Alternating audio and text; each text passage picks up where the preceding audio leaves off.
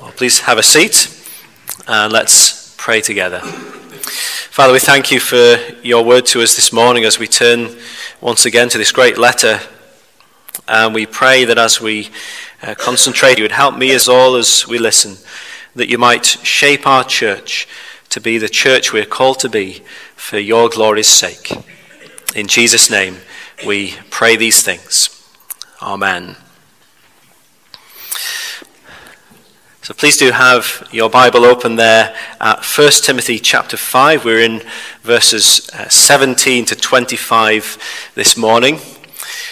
And over the past few months, we've been working our way through this uh, wonderfully practical and extremely helpful letter that the Apostle Paul sent to his friend and his co worker Timothy. I'm sure you remember the uh, situation into which this letter was sent.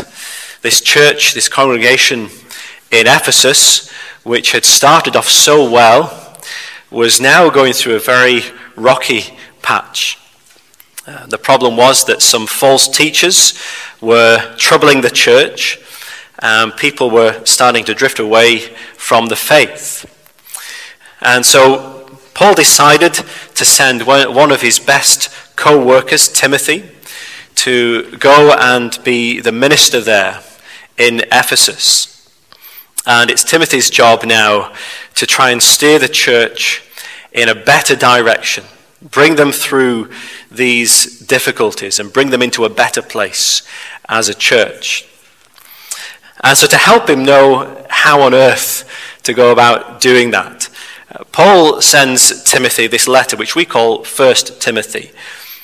And it is a letter that is uh, crammed full of godly, uh, biblical advice to Timothy about how Jesus would have him run the church there. If you want to know uh, what the ministry of a church really should look like, there are few better places to turn than to Paul's letters to Timothy, 1 and 2 Timothy, and then also the letter to Titus as well. These three letters, we call them the pastoral letters. Really, they're there to show us how Jesus wants his church to be led. And the fifth chapter of 1 Timothy, Paul is focusing upon relationships within the church. A very practical concern, isn't it? As a church family, how should we relate to one another? How should we treat one another? How should we try and care for one another?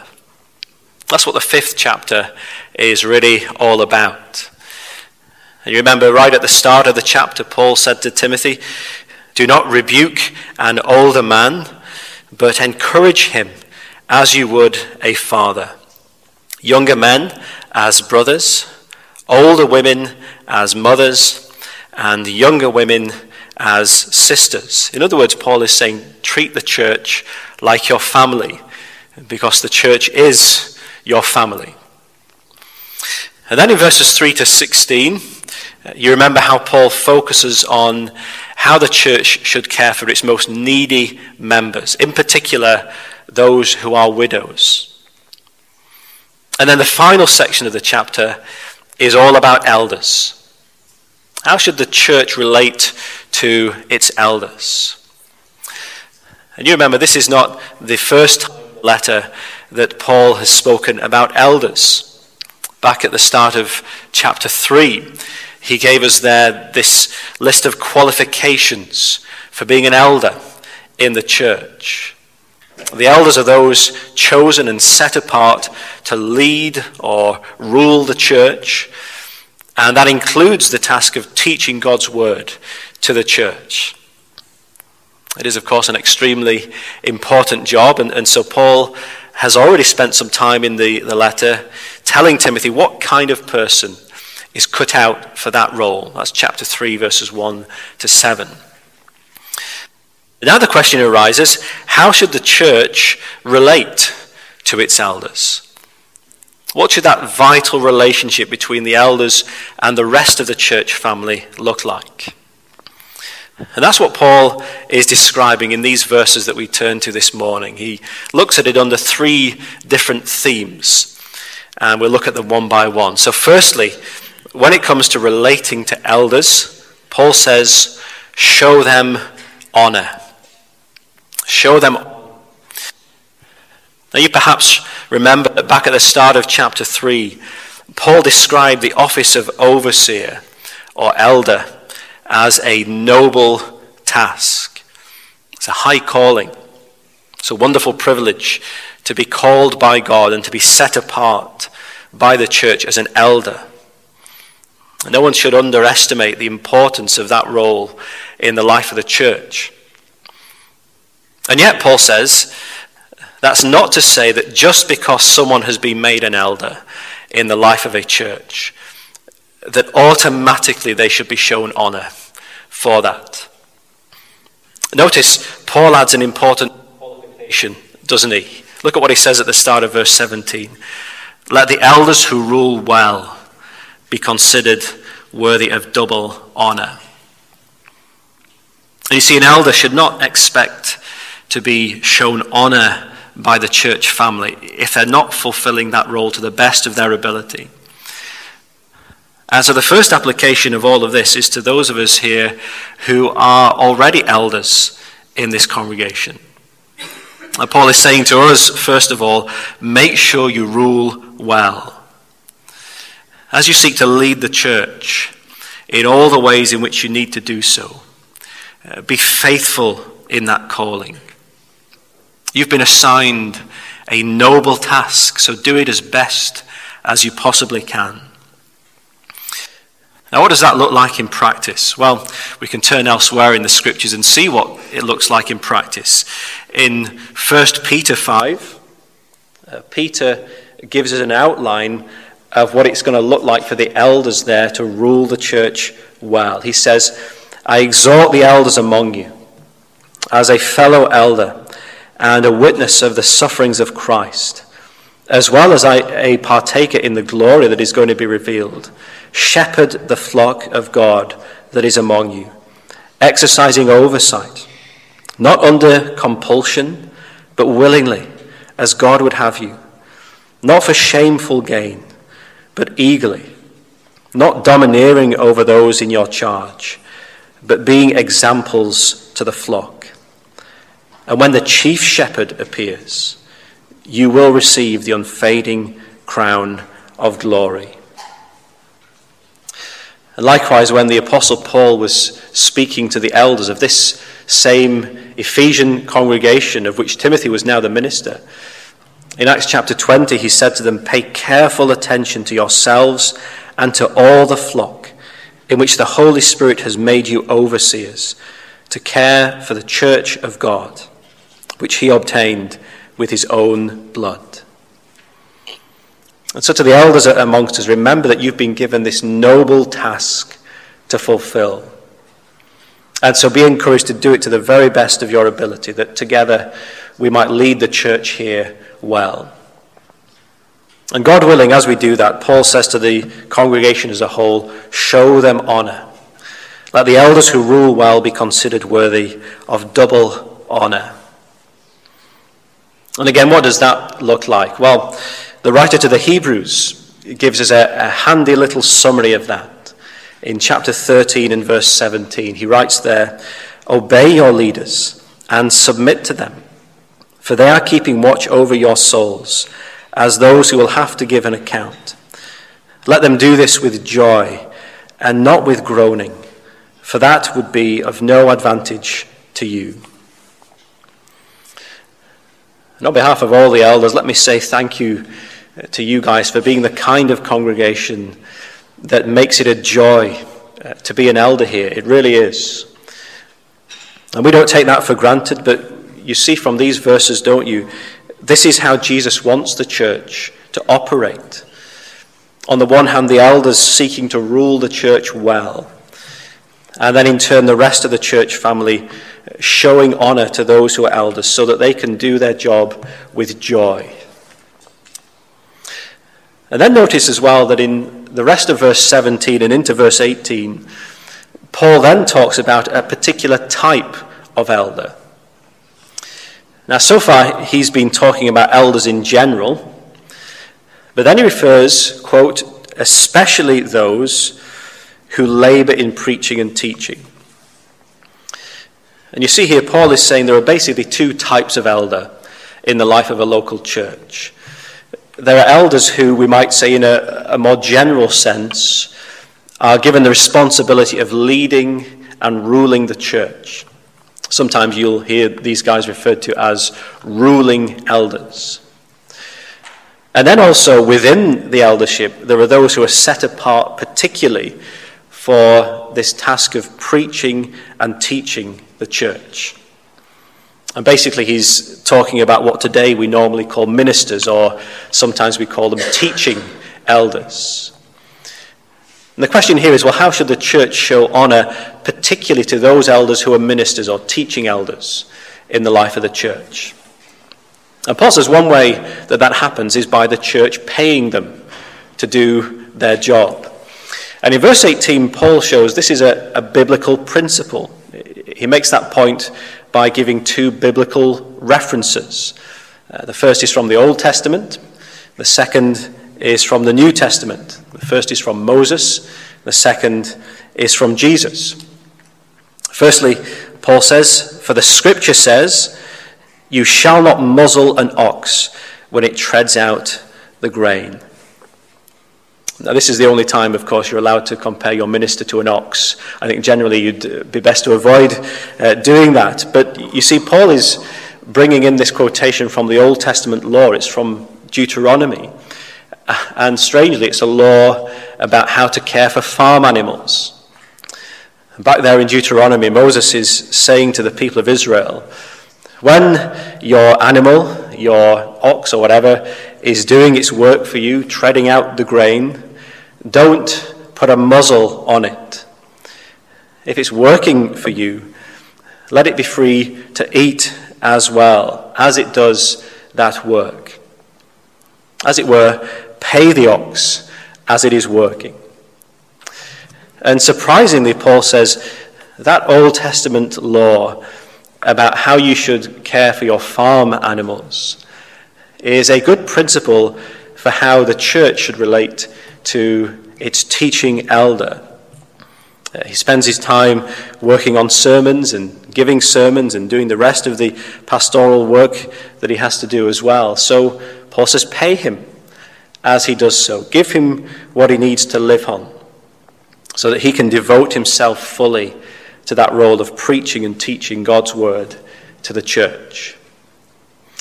And Paul makes exactly the same point in 1 Corinthians 9, although he expands upon it there. He says, For it is written in the law of Moses, You shall not muzzle an ox that it treads out the grain.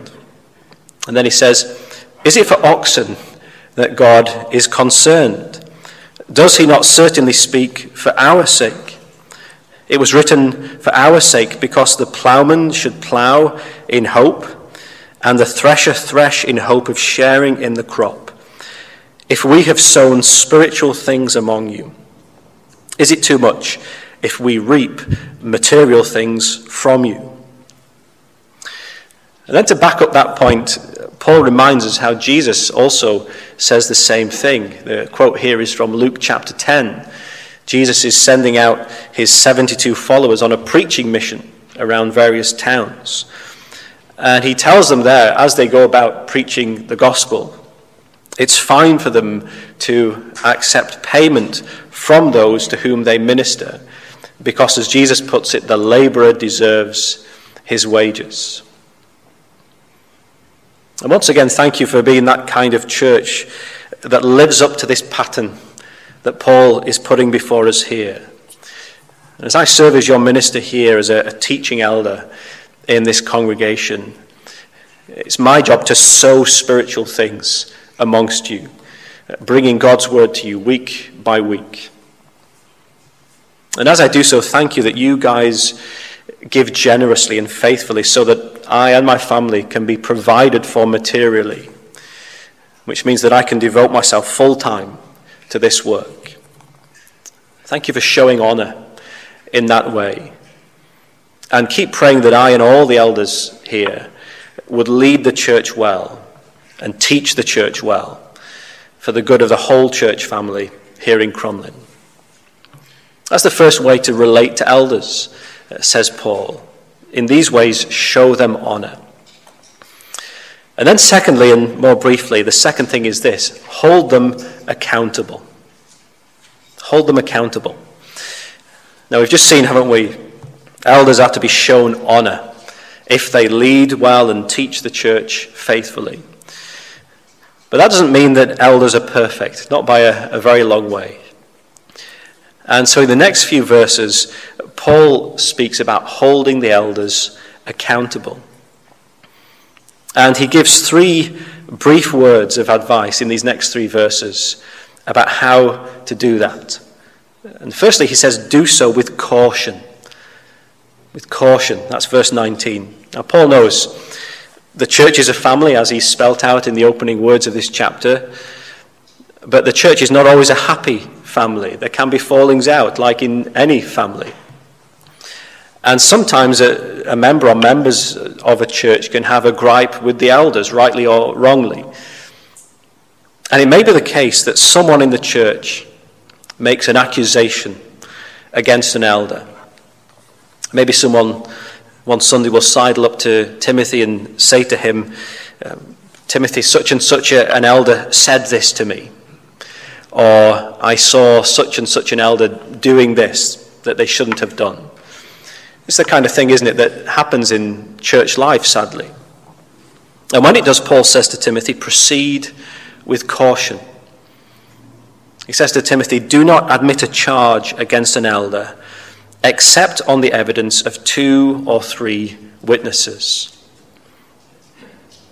In other words, be cautious. Bear in mind that this might be a false accusation raised by someone in the church who's got a grudge against that elder for some reason. Uh, they're just seeking to undermine that elder. Someone in the church has fallen out with an elder, so they, they spread gossip about them to try and get rid of them. And so don't entertain those things unless that accusation is backed up by other witnesses in the church family. Be cautious when this kind of thing happens, says Paul. But then what, what if it turns out to be true? What if one of the elders really has been acting in an inappropriate way? And again, sadly, it's the kind of thing that happens, isn't it? What if you challenge that elder about this and they refuse to repent of it. And the situation continues. Well, Paul says to Timothy, as you seek to hold them accountable, do so with courage. That's verse 20. Paul says, As for those who persist in sin, rebuke them in the presence of all, so that the rest may stand in fear. And hard as it may be, if an elder is continuing with a sinful behavior and is refusing to repent of that, he must be rebuked in front of the whole church. And of course, it's going to be very courageous for Timothy to do that, isn't it? And yet, that is what he must do if he's going to lead the church faithfully.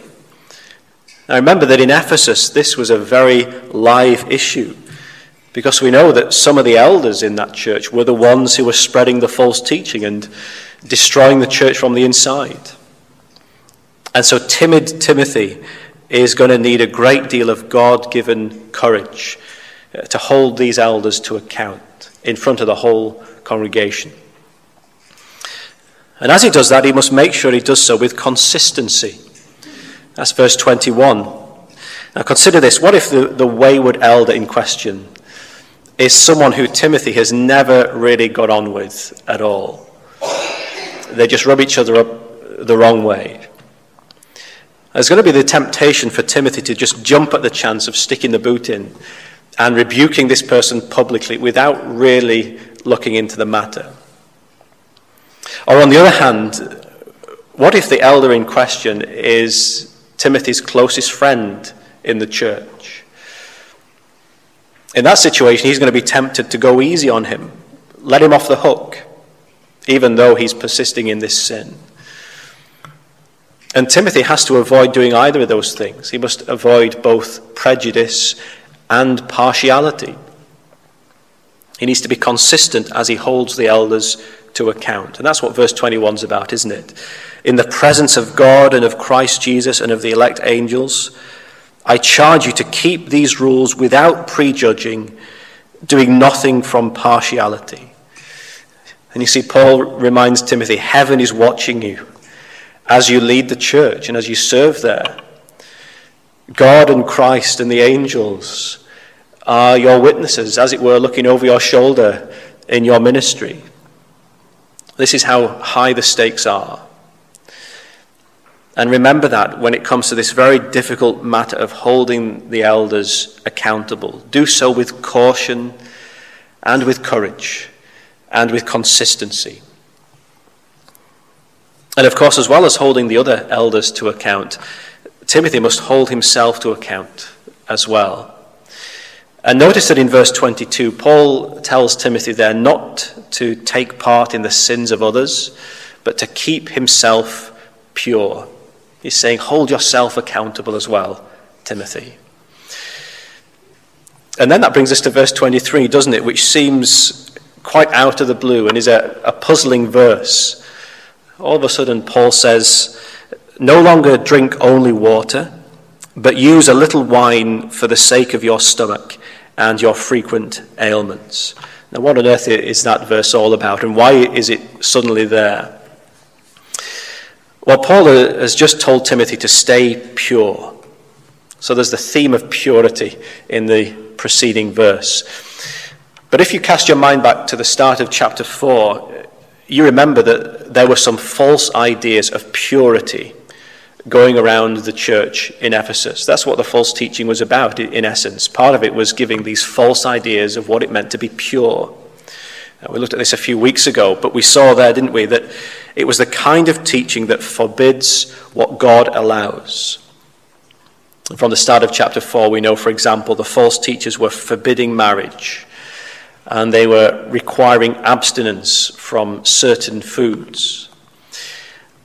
And I think that what is happening here in verse 23 is that Paul, having just urged Timothy to be pure, then throws in this aside to make it clear that he doesn't mean the kind of so called purity that the false teachers were talking about, the kind of purity that forbids what God allows, laying upon people unbiblical requirements, going further than the Word of God actually says. And in that context, Paul says to Timothy, You don't need to just drink water. A little wine is fine.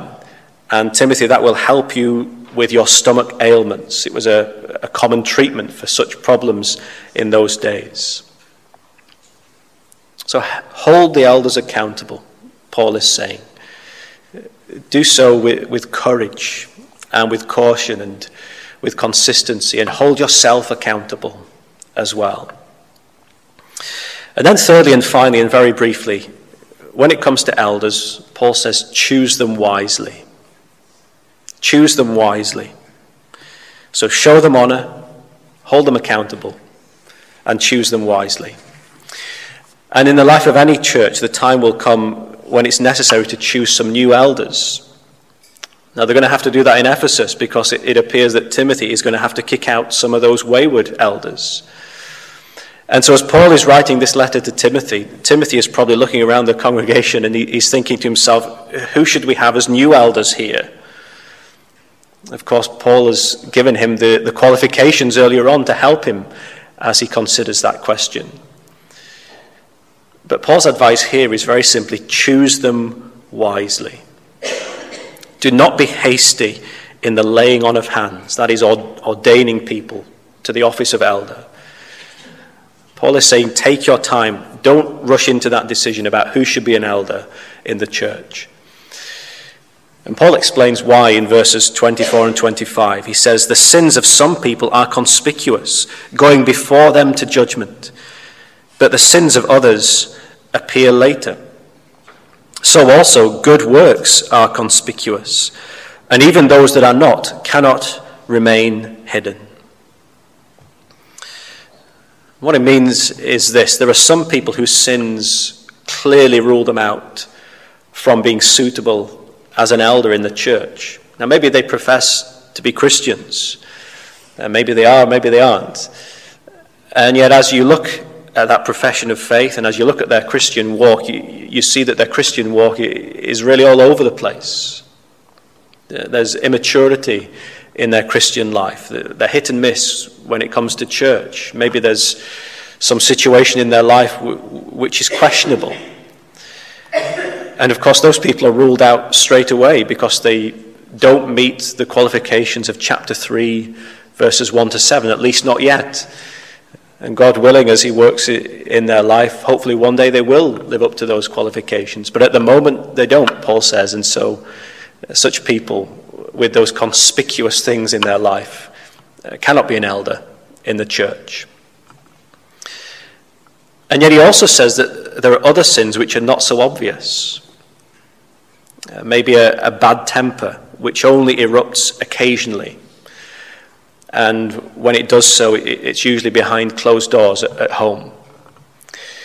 Or maybe it's an unwillingness to forgive people, and it only manifests itself when that person is sinned against. Uh, maybe it's a fascination with money, and it masquerades as being hardworking and industrious. Paul says some sins are, are not so obvious on the outside, they only appear later on. And on the other hand, the same is true of good works. There are some good and godly behaviors that are clear to see. And yet, Paul is saying that there may be a man in the church who people don't really notice because he's a quieter sort of chap, and yet there is a deeply impressive, albeit quiet, godliness about him. And he's easily overlooked by people who don't know him very well. But actually, he's every inch of chapter 3, verses 1 to 7. And John Stott puts it like this He says, Attractive personalities often have hidden weaknesses, whereas unprepossessing people often have hidden strengths. Someone else has written, Unworthy men might be chosen whose moral culpability lies deeper than the surface, and worthy men whose good actions are not in the limelight might easily be overlooked. And so Paul says, choose wisely when it comes to new elders. Take your time. And over time, the right candidates will become apparent. Well, for us as a church here in Crumlin, the time will come at some point in the future when we will need to look to appoint new elders. I don't know when, but that's obviously going to happen sooner or later. And when that day comes, the letter of 1 Timothy will give us a great deal of excellent guidance about how to choose wisely.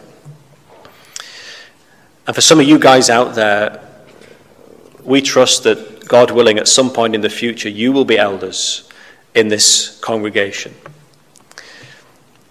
And rest assured, we're not going to rush you into that. We'll take our time, like Paul says and we'll give opportunity for your godliness and your giftedness to mature, so that in time it will become obvious to the whole church here that you're a wise choice for this noble task of being an elder in the life of the church. And may God always help us to get that key relationship between the elders and the rest of the church right. And this, says Paul, is how you do it show them honor, hold them accountable, and choose them wisely. Let's pray together.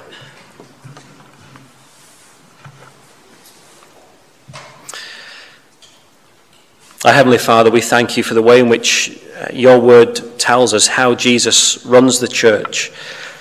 And we thank you that he is our chief shepherd, and yet he raises up under shepherds, elders, overseers to lead and look after the church and to teach the church. Father, we focused on this role of being an elder in the church this morning, and we bring now before you all the elders in this congregation. We pray for Ernie and for David and for Andrew and for myself. And humbly we ask that you would help us to lead the church well and to teach the church well as we seek to fulfill this noble task that you have given to us. And we pray that that relationship between the elders and the rest of the church family would remain strong and remain healthy, giving honour where honour is due. Father, we pray for the elders that we would be held accountable and that we'd hold ourselves accountable. Help us not to drift into sin. Help us to remain pure. And Father, we pray that you would be working amongst us as a church family to raise up amongst us and to bring to us those who will serve as elders in the years to come. As a church, we pray that you'd give us great wisdom in this and help us to know when and who to choose for this role. And as we do so, may it be for the good of the church and for your glory. And in Jesus' name we pray. Amen.